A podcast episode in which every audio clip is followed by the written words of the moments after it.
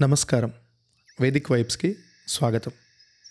నా పేరు అనంత్ కిషోర్. ఈ సీజన్లో మన దేశంలోని సుప్రసిద్ధమైన అత్యంత పవిత్రమైన పుణ్యక్షేత్రాలుగా పరిగణిస్తున్న ద్వాదశ జ్యోతిర్లింగాల గురించి తెలుసుకుంటున్నాం. ముఖ్యంగా ఇవాళటి ఎపిసోడ్లో వైద్యనాథేశ్వర జ్యోతిర్లింగం గురించి తెలుసుకోబోతున్నాం. మరి ఇంకెందుకు ఆలస్యం? రండి వైద్యనాథ జ్యోతిర్లింగం గురించి తెలుసుకుందాం. ఈ జ్యోతిర్లింగం జార్ఖండ్లోని దియోఘర్లో ఉంది. దియోఘర్ అంటే దేవతల నిలయం అని అర్థం వస్తుంది. ఇది దాదాపుగా క్రీస్తు శకం ఎనిమిదవ శతాబ్దంలో చివరి గుప్త చక్రవర్తి ఆదిత్యసేన గుప్త పాలన నుండి బైద్యనాథ్ ధామ్గా ప్రసిద్ధి చెందింది. బైద్యనాథ్ ప్రధాన ఆలయంతో పాటు మరో ఇరవై ఒక్క ఆలయాలు కూడా ఉన్నాయి. పార్వతి గణేశుడు బ్రహ్మ కాలభైరవుడు హనుమంతుడు సరస్వతి సూర్యుడు రామలక్ష్మణ జానకి గంగ కాళీ అన్నపూర్ణ మరియు లక్ష్మీనారాయణుల ఆలయాలు కూడా మనం ఇక్కడ చూడవచ్చు. వైద్యనాథ జ్యోతిర్లింగాన్ని స్థానికంగా బైద్యనాథ్ లేదా బైద్యనాథ్ ధామ్ అని కూడా పిలుస్తుంటారు. అయితే ఈ క్షేత్రం గురించిన ఒక వివాదం ఉంది. అదేంటంటే మహారాష్ట్రలోని పర్లీ ప్రాంతంలో ఉన్న జ్యోతిర్లింగమే అసలైన జ్యోతిర్లింగంగా మహారాష్ట్ర ప్రజలు విశ్వసిస్తారు. అదేవిధంగా హిమాచల్ ప్రదేశ్లోని బాజీనాథ్లోని బాజీనాథ్ ఆలయమే అసలైన జ్యోతిర్లింగం కలిగి ఉందని అక్కడి ప్రజల నమ్మకం.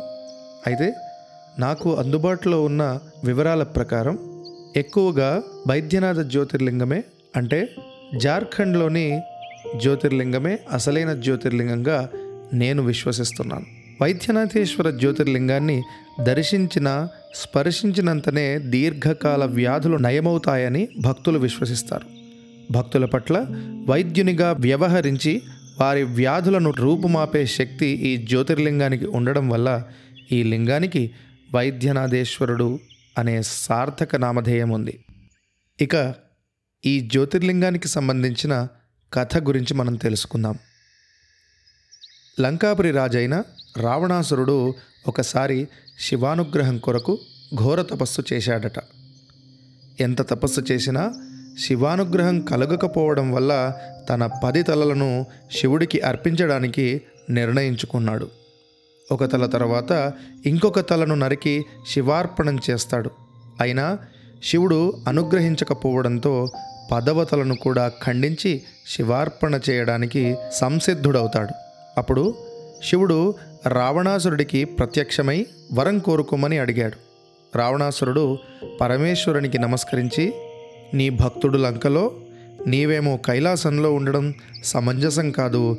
నీవు కూడా కైలాసం వదిలి లంకలో ఉండమని కోరుతాడు అందుకు శివుడు రావణాసురుని వారించి అది కాని పని నా బదులు నా ఆత్మలింగాన్ని నీ వెంట తీసుకొని వెళ్ళు అని శివుడు రావణాసురుడికి హితవు పలుకుతాడు. అందుకు రావణాసురుడు అంగీకరించడంతో శివుడు నీ వెంట తీసుకుని వెళ్ళే లింగాన్ని ఎట్టి పరిస్థితులలోనూ కింద ఉంచకూడదు అని హెచ్చరిస్తాడు. అందుకు అంగీకరించి రావణాసురుడు శివలింగాన్ని చేతిలో పెట్టుకొని లంకాభిముఖంగా ప్రయాణిస్తాడు. మార్గమధ్యంలో రావణాసురుడికి లఘుశంక తీర్చుకోవలసి రావడం వల్ల చేతిలోని శివలింగాన్ని అక్కడే ఉన్న గొర్రెల కాపరిగా ఉన్న ఒక బాలునికి అప్పజెప్తాడు. తను తిరిగి వచ్చే వరకు ఆ శివలింగాన్ని చేతిలోనే ఉంచుకోమని ఆ బాలునికి తెలియజేస్తాడు రావణాసురుడు. కానీ రావణుడు తిరిగి వచ్చే లోపల శివలింగ బరువుకు తట్టుకోలేక ఆ బాలుడు లింగాన్ని భూమి మీద ఉంచుతాడు. అప్పుడే తిరిగి వచ్చిన రావణాసురుడు శివలింగాన్ని భూమి మీద చూసి దానిని తిరిగి తన చేతిలోనికి తీసుకోవడానికి విశ్వ ప్రయత్నం చేసి విఫలుడవుతాడు. గత్యంతరం లేక ఆ లింగాన్ని అక్కడే వదిలేసి లంకకు వెళతాడు రావణాసురుడు. ఆ తర్వాత చితాభూమి అనే ప్రదేశంలో ఉన్న ఆ లింగాన్ని దర్శించుకోవడానికి దేవతలు మునులు ఋషులు తదితరులు అక్కడికి చేరుకొని పరమేశ్వరుని పూజించి ఆయన అనుగ్రహానికి పాత్రులవుతారు. వారందరూ భూలోకవాసులు తమ కర్మఫలం వల్ల అనేక దీర్ఘ వ్యాధులకు గురి అయి బాధపడుతున్నారు. మీ దర్శన భాగ్యంతో వారి రోగాలు మాయమయ్యేటట్లు అనుగ్రహించమని వారందరూ పరమేశ్వరుని ప్రార్థిస్తారు. వారి కోరికను మన్నించి పరమేశ్వరుడు వైద్యనాథుడిగా అక్కడే స్థిరపడినాడని ఈ క్షేత్ర స్థల పురాణం తెలియజేస్తుంది. శైవులందరికీ అత్యంత పవిత్రమైన క్షేత్రంగా వైద్యనాథ జ్యోతిర్లింగం గురించి చెప్తారు.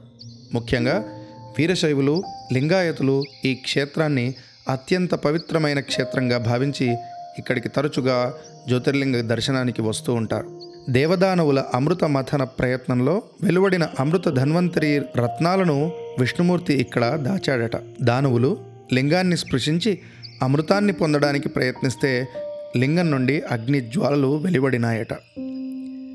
దేవతలు లింగాన్ని ముట్టుకున్నప్పుడు అమృతం బయటికి వచ్చిందట. ఈ లింగంలో ధన్వంతరి అమృతం దాగి ఉండడం వల్ల ఈ లింగానికి ధన్వంతరి లింగమని అమృతేశ్వర లింగమని కూడా పేర్లు ఉన్నాయి. ఈ తీర్థంలో స్నానం చేస్తే సర్వ పాపాలు రోగాలు నశిస్తాయని విశ్వసిస్తుంటారు భక్తులు. ఇక్కడ జ్యోతిర్లింగం మీద నిరంతరం శ్వేత బిందువులు అగుపడుతూ ఉంటాయి. ఈ శ్వేత బిందువులను తొలగించడానికి చందనాన్ని లింగానికి పూస్తూ ఉంటారు. లింగం క్రింది భాగంలో ఎప్పుడూ నీళ్ళు ఉంటాయని అంటారు. శివలింగాన్ని ఇక్కడ మారేడు దళాలతో కాకుండా తులసీ దళాలతో పూజించడం ఒక ప్రత్యేకత. ఈ ఆలయ ప్రాంగణంలోనే ఉన్న విష్ణుమూర్తిని బిల్వ దళాలతో పూజించడం మరొక ప్రత్యేకత. ఇక్కడ జ్యోతిర్లింగ దేవాలయం ఉదయం ఐదు గంటల నుండి మధ్యాహ్నం మూడు గంటల వరకు తిరిగి సాయంత్రం ఆరు గంటల నుండి రాత్రి తొమ్మిది గంటల వరకు తెరిచి ఉంచుతారు.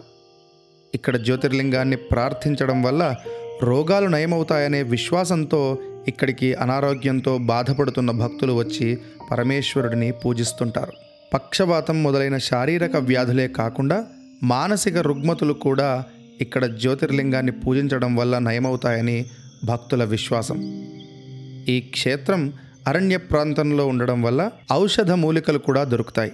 ఈ క్షేత్రంలో శక్తిపీఠం మరియు అన్నపూర్ణ దేవాలయం కూడా ఉంది సతీదేవి హృదయం ఇక్కడే పడిందట. ఇక్కడ పరమేశ్వరుని సతీదేవిని పూజిస్తే దాంపత్య సౌఖ్యం ఉంటుందని భక్తుల విశ్వాసం. ఇక్కడి ప్రత్యేకమైన ఆధ్యాత్మిక వాతావరణం వల్ల చాలామంది ఋషులు ఇక్కడ తపస్సు చేశారట. ఇక్కడ ధ్యానం చేస్తే ఆశించిన ఫలితాలు తప్పక లభిస్తాయని భక్తుల విశ్వాసం. వేదిక వైబ్స్ వింటున్నందుకు ధన్యవాదాలు. నమస్కారం.